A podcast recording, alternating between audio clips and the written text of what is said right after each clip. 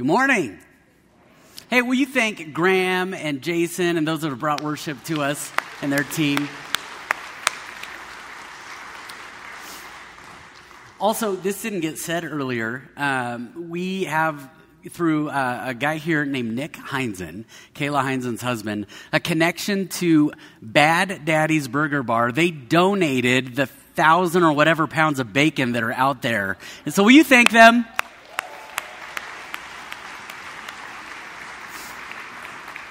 I mean, what irony. On Father's Day, Bad Daddy's Burger Bar becomes Wonderful Daddy's Burger Bar. It's just, it's, it, it, we got to notice that. So, anyhow, hey, as has already been said, those of you online and here in person, happy Father's Day. And if you are not a father, um, as you think about your dad, we wish you a happy Father's Day. And if that still does not describe you, here at West Bowles, we rest in the comfort of a relationship with our Heavenly Father. And so I, I pray that we would all glean that today as we go through the day. Well, few things I have um, discovered being a dad. Um, number one, there is uh, there's a point where you, that you get to that you can't fathom uh, when you're younger that you just don't care anymore. So here's what I mean. Yesterday, I'm ironing this shirt because it's a very dad thing to do, is iron a shirt, okay? And one of my kids said, Dad shirt alert. And I looked at this shirt and I was like, I don't even care. Yeah, it is a dad shirt. And this is a dad shirt alert. So that was number one. I, I went, I'm, I've been liberated from, from caring of even being made fun of by my own children. Uh, number two is, so this was my dad growing up. He had the, uh, remember Tom Selleck? The mustache? Yeah, he, he rocked the dad mustache, and it's just something I've never been able to do. I've never really wanted to do, but I did want to see how it would look, and so I threw on a fake uh, Tom Selleck mustache. And I mean, it was disgusting on my phone screen this big. This is hideous. So take that down, please. Thank you. Um, and then number three, the third thing I've learned being a dad is okay, it is down. Good. Um, each of our children has to be approached differently. Each of our children has to be approached differently. And that's something I've had to really discover the hard way uh, as, I've, as I've journeyed as a dad. But I'll explain. Yesterday, for example, our daughter True, um, she was faithfully cheering at her little brother's Lincoln's baseball team made it to the Little League Baseball Championship yesterday, and they won Ken Caryl Monsters. All right, so and, and, I was telling somebody I never understood parent irrationality at youth sports events until yesterday. I mean, I was like, do I know anybody here? Does anybody know I'm a pastor? Because I am, I am losing it here. But anyway, so true, she's, she's in the Mike Wazowski costume from Monsters Inc. because it's the monsters. And so she's cheering on her little brother and all his teammates. And she was jumping up and down. And you've, we've all had this happen where it, it was nothing major, but something something happened in her neck. Just, eh, and she pulled something or strained something. If you've ever had that happen in your neck or back and you just can't move, I mean, it is just the worst. And so, all day yesterday, she's just like moving so stiff and so carefully. And it's just, you know, her eyes are tearing up. And so, as I'm looking at this, I'm thinking, okay, I got to approach True differently than I would approach either of the other kids. Okay, with True, you know, it's, it's a lot of um, nurturing and caring and empathy and holding her. Uh, that, that's how we approach True. Now, I was thinking if this had happened to Lainey, Lainey doesn't need, she, she doesn't want to be held, okay? You're hot, you're sweaty, dad, you smell. I don't want you to hold me, okay? But I would feel better if you bought me lunch. or if you bought me a car or, or, or, my own house, something like that, okay? That's Laney, okay? So it's a different approach with, with that child. And then Lincoln. If this had happened to Lincoln, I, this should sum it up. He's a boy, okay? Like literally rub dirt on it, belch on it, and he is good. You know, we laugh and we keep moving. But we have to approach our children differently because they're so uniquely made by our Heavenly Father. And that's true of children when they get hurt and that is true of children when we spend time with them. And that is also true of children when we talk about what we're going to talk about this morning. We're taking a break from the Gospel of Mark. I know we just took a break a few weeks ago. We're taking another break today. But it's especially true of children when they do the thing that we all do, and that is rebel. Rebel.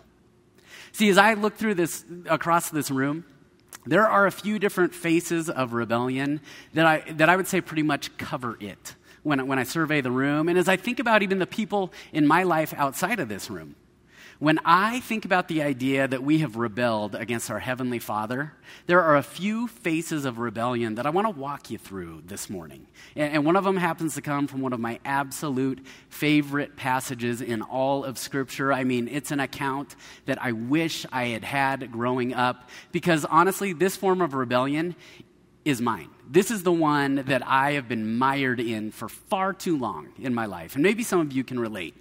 It comes out of 2 Samuel chapter 9. And here's the deal David, King David, that we've known, you know, as you think about the Old Testament, that David, he becomes king.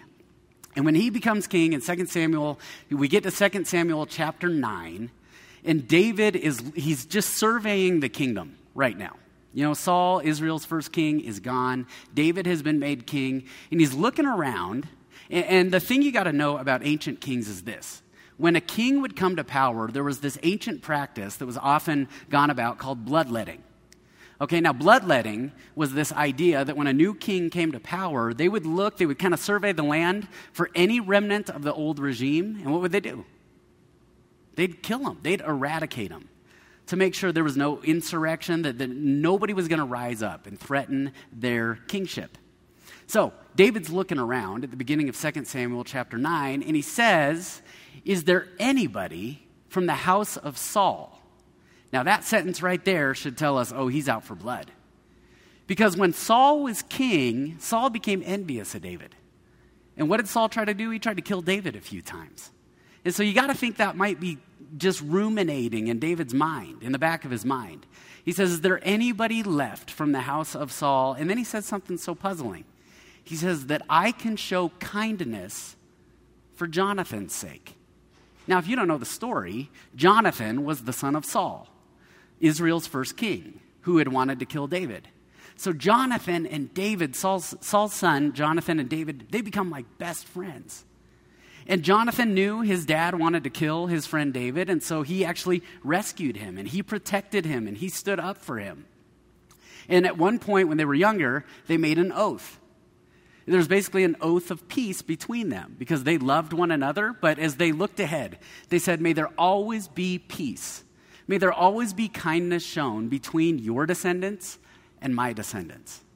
Well, time went by after that oath, and, and there was a, this battle that um, basically Saul and his son Jonathan were killed in. And so David, now king, looks around. He says, Is there anybody from the house of Saul that I can show kindness? This isn't bloodletting. I'm not out to get somebody. That I can show kindness for Jonathan's sake.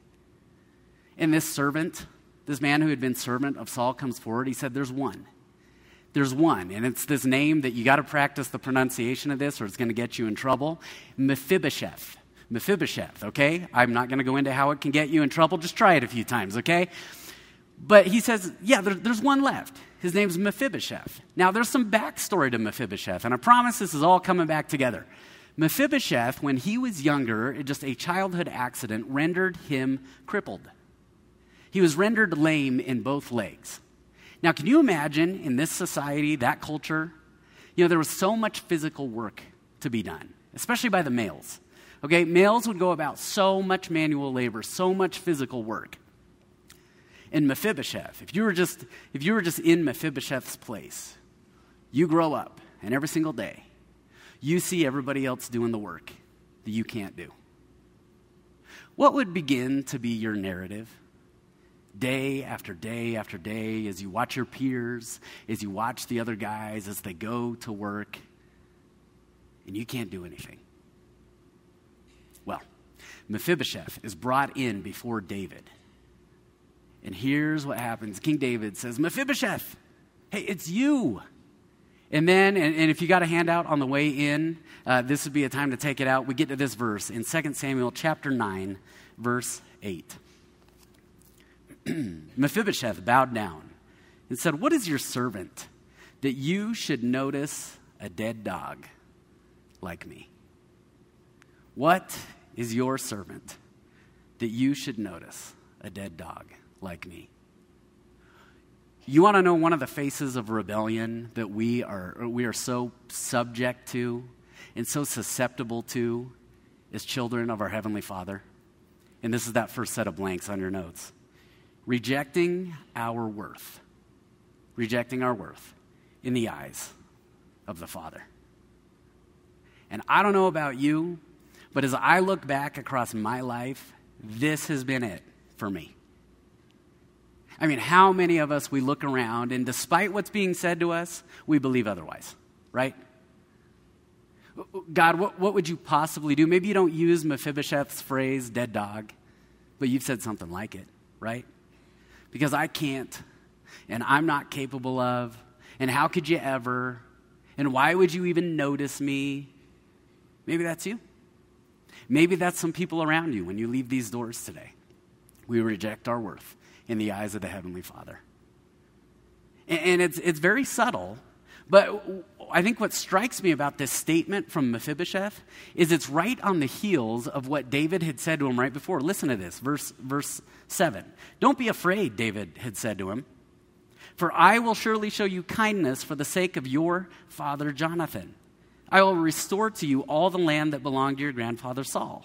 And you, listen to this, you will always eat at my table. I mean, there's three or four things, three or four pieces of great news in there. And in the face of all of it, Mephibosheth says, What do you want with a dead dog like me? See, one of the ways this form, this face of rebellion plays out is we can just overlook good news right in front of us over and over and over. And it results in walking around with this label I'm just a dead dog. That's one face of rebellion. Now, I want to jump to Luke chapter 15. This is maybe one of the most well known stories in the Bible. And this time, it's our Savior. He's telling this story, and he's talking about the relationship of not just one, I know we, we zero in on one, but two sons to their father. And many of you probably have heard it. You know it as the, the parable of the prodigal son. But he's talking about these two sons, and here's, here's basically summing it up. This younger son comes to his father. He says, Hey, whatever you were going to give me when you die, I want that right now. So, you know, father in the story is already feeling wonderful. I'm sure I'm imposing that on the story. But the father says, Sure. Yeah, you can have it. And then what happens next is just unbelievable. And maybe we're just so used, used to the story. But when you read it, you just think, are you kidding me? Are you actually going to do this? This is actually the route you're going to go? And it's one of the faces of rebellion. Luke chapter 15, verse 13. Not long after that, after he's gotten his share of the inheritance, not long after that, the younger son got together all he had, set off for a distant country, and there squandered. Not just spent it and, uh, you know, I just got, I got a little careless with it, squandered his wealth in wild living. That second set of blanks, Roman numeral 1, letter B, on your notes. We have rejecting our worth in the eyes of the Father, second face of rebellion, running after fulfillment outside of the Father. Now, it's interesting because if you follow this story, this is one of those faces of rebellion that, it, again, you begin to see the specific nuances of the way it works. Just follow the story here. Verse 14. After he had spent everything, there was a severe famine in that whole country, and he began to be in need. So we should notice something here, and you can make a little note on the side if you want. But the thing that he thought he had enough of was no longer enough. See, a lot of times when we run after fulfillment outside of the Father, that thing that we think we know best, we think it's going to carry us, we think it's going to sustain us, there's a point that it no longer is enough. But it gets worse than that. I know, welcome to church. Happy Father's Day. It's going to get worse, okay? Verse 15 and 16. So he went and hired himself out to a citizen of that country who sent him to his fields to feed pigs. Okay, so his job is to feed pigs, but this is where it gets worse. He longed to fill his stomach with the pods that the pigs were eating, but no one gave him anything. See, not only Wasn't his inheritance and what he had left home for no longer enough? But now he was settling. He was settling. Never in a million years would he have imagined eating pig slop. And yet now it was all he could think about. He didn't just want it, it said he longed for it. So now he's moved from what I thought I wanted was no longer enough to now I'm longing for, I'm settling for less. And no, you and I don't face pig slop every single day, but isn't this what we do? You know, there's a number in the account, there are credentials after our names.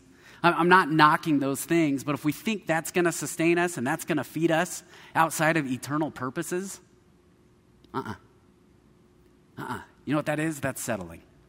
That's longing for something less than what can sustain us eternally. Verse 17 and 18 and 19. When he came to his senses, he said, How many of my father's hired servants have food to spare? And here I am, starving to death. I will set out and go back to my father and say to him, Now I want you to pay attention to what he says.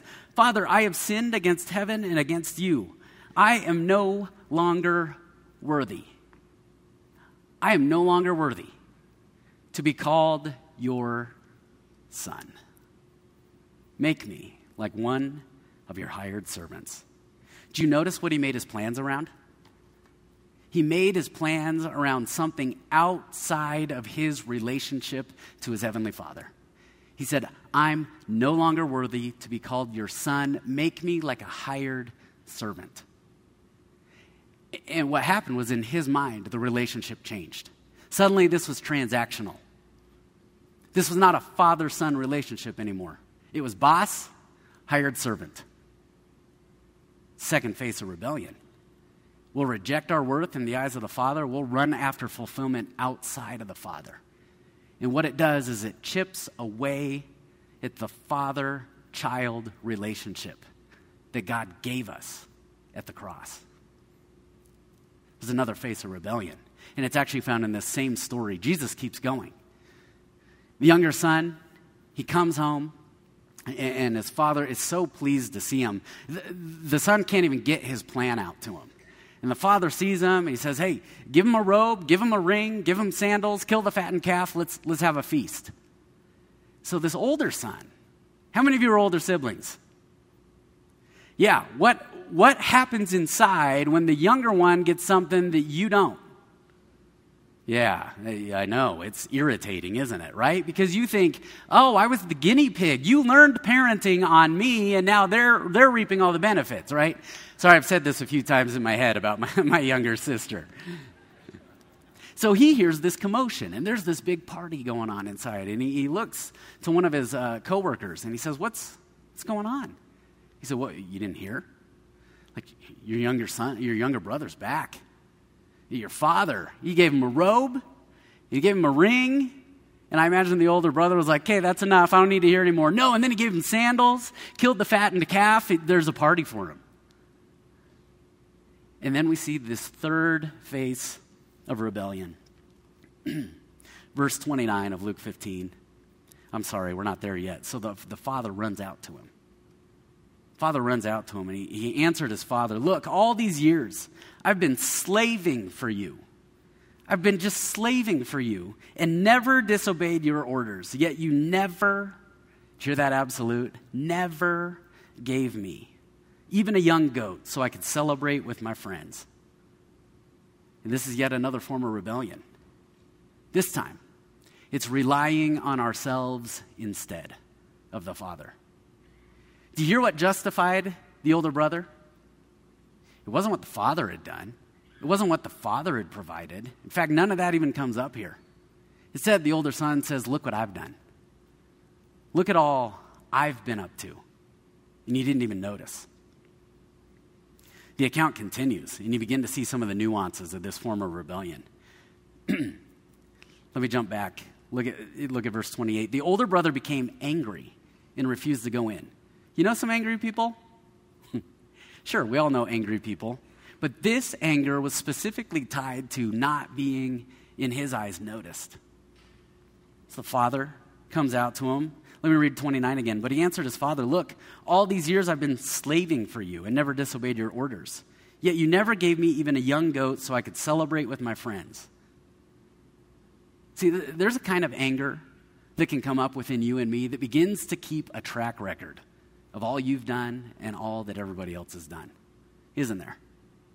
And we begin to do this comparison game where we look left and we look right and we think, okay, how am I doing in relation to those next to me? Verse 30. But when this son of yours who has squandered your property with prostitutes comes home, you kill the fattened calf for him.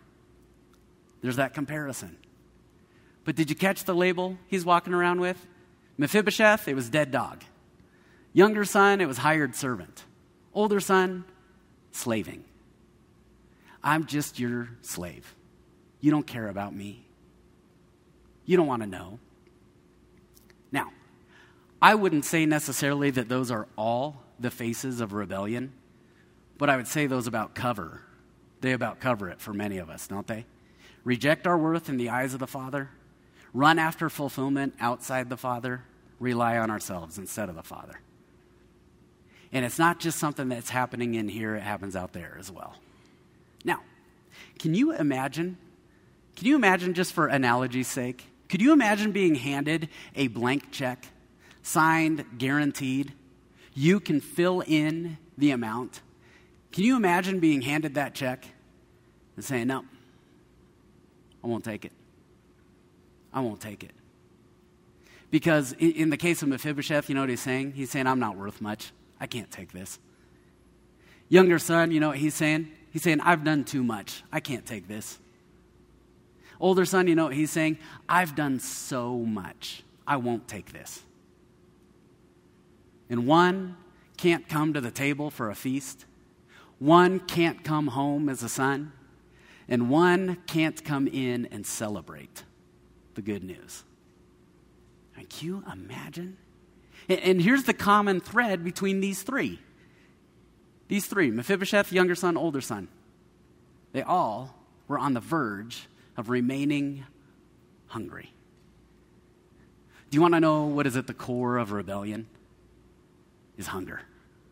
We're all trying to satisfy a hunger of the heart and the soul. Every single one of us, and every single person out there. And so we think we've got different ways to do it than what God has laid out, which is why, which is why I'm so glad these stories don't end where they do. We got to pay attention in the face of rebellion to the responses of the Father. You got to see the responses of the Father, of our Heavenly Father, in each of these situations. Let me jump back to Mephibosheth. 2 Samuel chapter 9, verse 10. Excuse me. David sees Mephibosheth and he says to him, and this won't be up on the screen. Sorry, I'm going to I'm going to read coming into it. he says to the servant, King Saul's servant Ziba, who told him about Mephibosheth, You and your sons and your servants are to farm the land for him, that is Mephibosheth, and bring in the crops so that your master's grandson, Mephibosheth, may be provided for. And Mephibosheth, grandson of your master, will always eat at my table. Now, here's the interesting thing about 2 Samuel chapter 9. If you were to just go through there and count that phrase, Mephibosheth will always eat at my table, at the table of the king, comes up four times. Now, in Hebrew literature, you want to know what the author is trying to em- emphasize? Just pay attention to what's repeated over and over and over. And what's the emphasis? Mephibosheth, you always have a place at the table. You always have a place at the table. Dead dog or not, whether you see yourself that way, you always have a place at the table. Roman numeral 2, letter A in your notes. Mephibosheth received the father's promise. Four times this promise is laid out to Mephibosheth. And the interesting thing is at the end of that chapter, you want to know what it ends with? Mephibosheth always ate at the table, and he was lame in both legs. He never got better. He never, from in, in his eyes, got more useful, more able to do the manual work that everybody else was doing. Instead, it was all grace. I mean, this is one of those stories that I'm like, why wasn't I taught this growing up? I mean, it's the gospel sitting right smack dab in the middle of 2 Samuel chapter 9.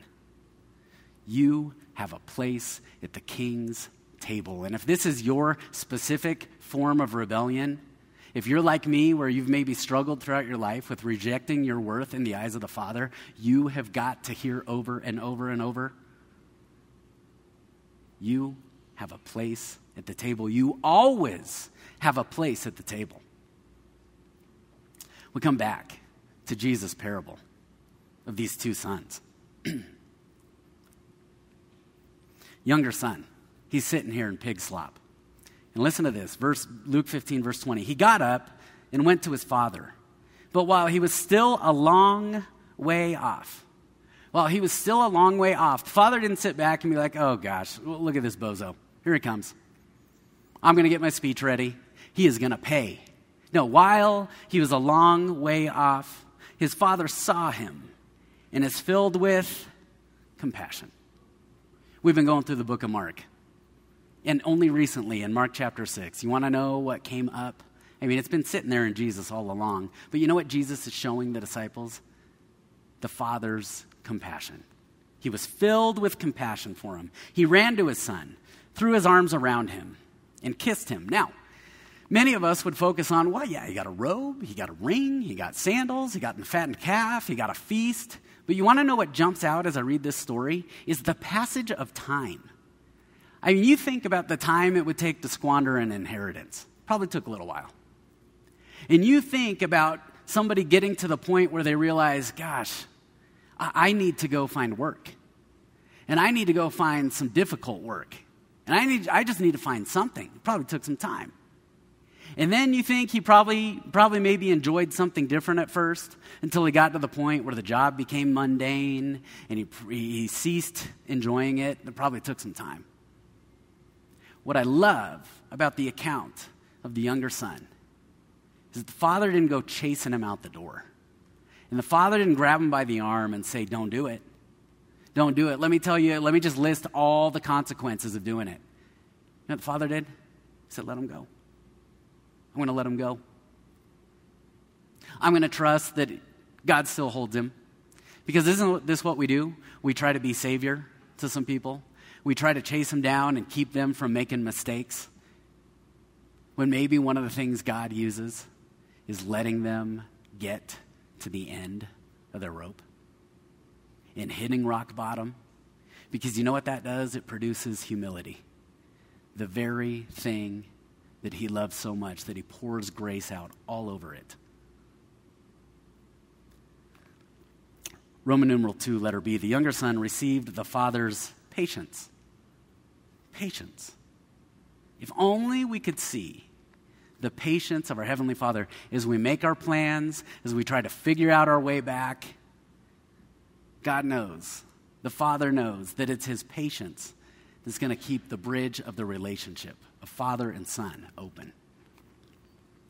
You get to the older son. We read this already, but there was a little piece that uh, I didn't really highlight that I think jumps out so clearly now. The older brother became angry after hearing the younger son was home and received a feast. The older brother became angry and refused to go in, so his father went out and pleaded with him. See, a lot of times we get so caught up in our own track record and what we've done and relying on ourselves. That, did he recognize the father came out to him and pleaded with him? The father didn't sit back and say, Well, when you get over it, you can come on in here. Instead, he said, No, no, no. I'm going to go to him. And as the older brother vented, the father listened and then responded. Verse 31 My son, the father said, You are always with me. You're always with me, which means what he says next, and everything I have is yours. Why, I mean, why, why would any of us rely on ourselves when we have everything he has? See, that's that piece that we forget about.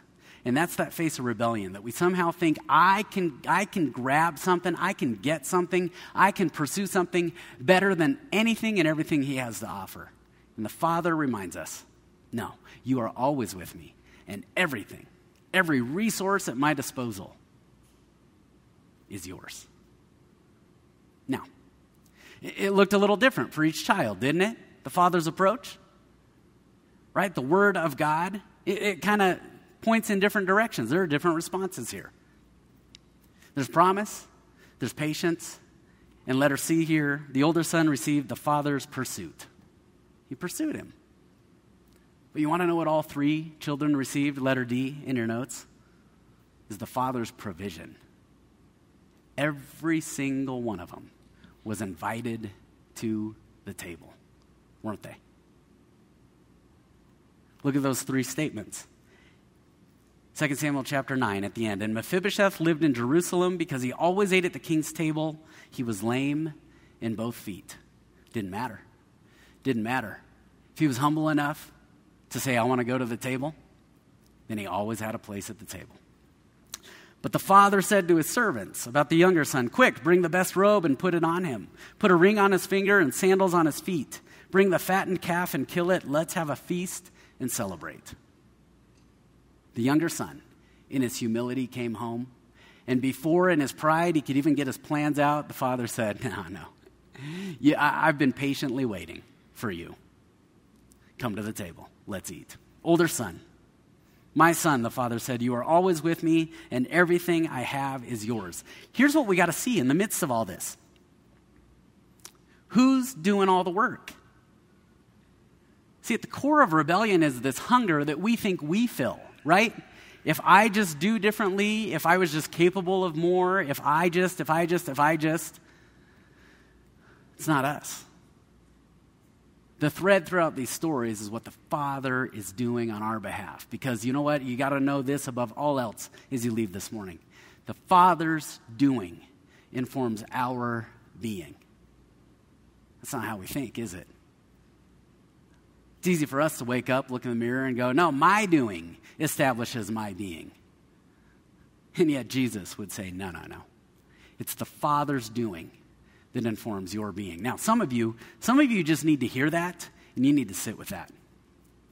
And you need to walk out of here and maybe consider, gosh, yeah, I, I, maybe I struggle with all three of these phases of rebellion. Maybe there's something else. Or maybe there's one that has just been a recurring theme throughout your life rejecting your worth, running after fulfillment outside of Him, relying on yourself instead of Him.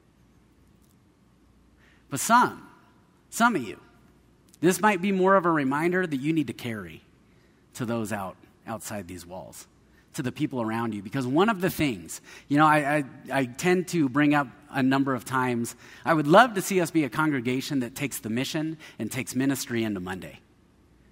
But a real concrete way of doing that is learning to diagnose the rebellion we see in front of us. Because some of you are surrounded by people that are just rejecting their worth. And you want to know what they need to be reminded of and pointed to? The promises of God. Some of you, you're going to encounter people that honestly you just watch and they're running after fulfillment outside of the Heavenly Father. And you know what they're going to need? Patience patience. They may very well need somebody who just walks next to them while they go forward thinking they're going the right way, or maybe they'll need some help connecting the dots, saying, hey, this is making you miserable. And the trajectory of it is down, down, down. You're settling and settling and settling, and none of it's filling you. And they need patience. And some of you, you, you encounter people that just, they're relying on themselves. They think if I could just be the best version of myself and I could just live my best life ever, I'm going to be enough. You know what they need? They need to be pursued. They need to be pursued. That's how we carry ministry and mission into Monday after we've all gathered here on Sunday or whenever you gather with people from here. When you begin to recognize that, then you begin. You begin to share the responses of the Heavenly Father in the face of rebellion. I, I, you know, I, I come across these slices of life that I think just like say it. You know, and I'm going to bring up a name that some of you are going to be like, why would you bring that name up in a Christian church? Tom Brady, okay? I'm going to bring up Tom Brady for a second. Some of you are like, I know, you're heading for the exits right now, okay? And I've, I've shared this with you guys uh, once before.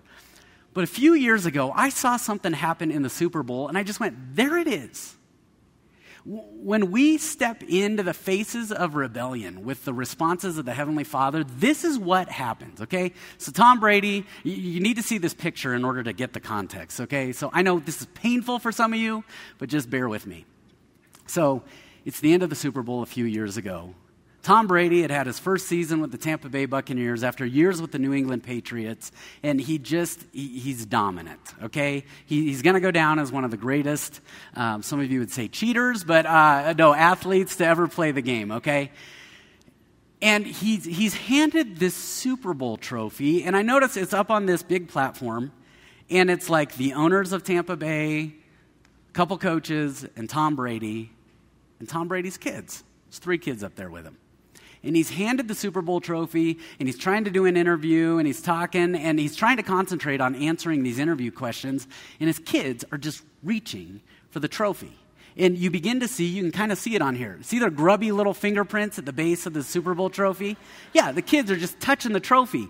And I'm watching this, and I like Tom Brady. He's a Michigan man anyway. And so, you know, I'm, I'm happy for him, but I'm just like really annoyed by his kids because they're just touching the trophy and there's fingerprints. And I'm looking, they've got shots of all the players who, for all these games, blood, sweat, and tears, they earned it, right? So he's interviewing, and it's like he loses his concentration. He just lets go of the trophy. And his little daughter, Vivian, she's like nine years old at the time, is holding the Super Bowl trophy. And I'm sitting here thinking, if I'm one of them, one of the teammates, I'd be livid right now because this girl's treating it like it's a Barbie doll, right? It's like, you know, throwing it up in the air and jumping up and down with it. And, and I'm just so mad. And I heard myself, just internal monologue, going, What on earth is it doing in her hands? She did nothing to earn it. She gets to hold it because of what her father did and suddenly went, oh, exactly. Exactly. You want to know what happens when, in the face of rejecting your worth in the eyes of the Father, running after fulfillment in, outside of the Father, relying on yourself instead of the Father, when you can respond the way the Father did in each of those instances, you know what happens?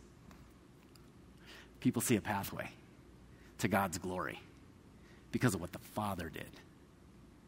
And in each of those stories, you know, it was, it was um, an invitation to the table and land and servants to farm the land. It was a ring and a robe and sandals and a fattened calf and a feast. You know, it was an invitation to come inside as a Super Bowl trophy. It's not any of those things. You want to know what the response of the Father now is to you and I? It's a Savior on a cross and an empty tomb that translates to eternal glory. So, as the worship team comes back up, and as we close this morning, don't forget, don't ever forget the Father's doing informs your being and my being and the being of every single person around us. Let's carry that into Monday and every single day. Let me pray for you. Heavenly Father, Lord, we come before you on this Father's Day 2022, and we absolutely celebrate earthly fathers. But Lord, the one thing that endures is the love of you, our Heavenly Father. And so, Lord, with that in mind, let us look at earthly fathers in a new light. Lord, let us look at one another and be able to celebrate them because you celebrate them, because of your love for them and your love for us. In your wisdom, you saw fit to set up human relationships in this way. And yes, we rebel. There are so many faces of rebellion, but Lord, in the midst of all of it, Lord, give us your responses because of what you did for us at the cross in order to establish our being in your eyes. We pray all this in Jesus' name on this Father's Day. Thank you, Father. In Jesus' name, amen. Happy Father's Day.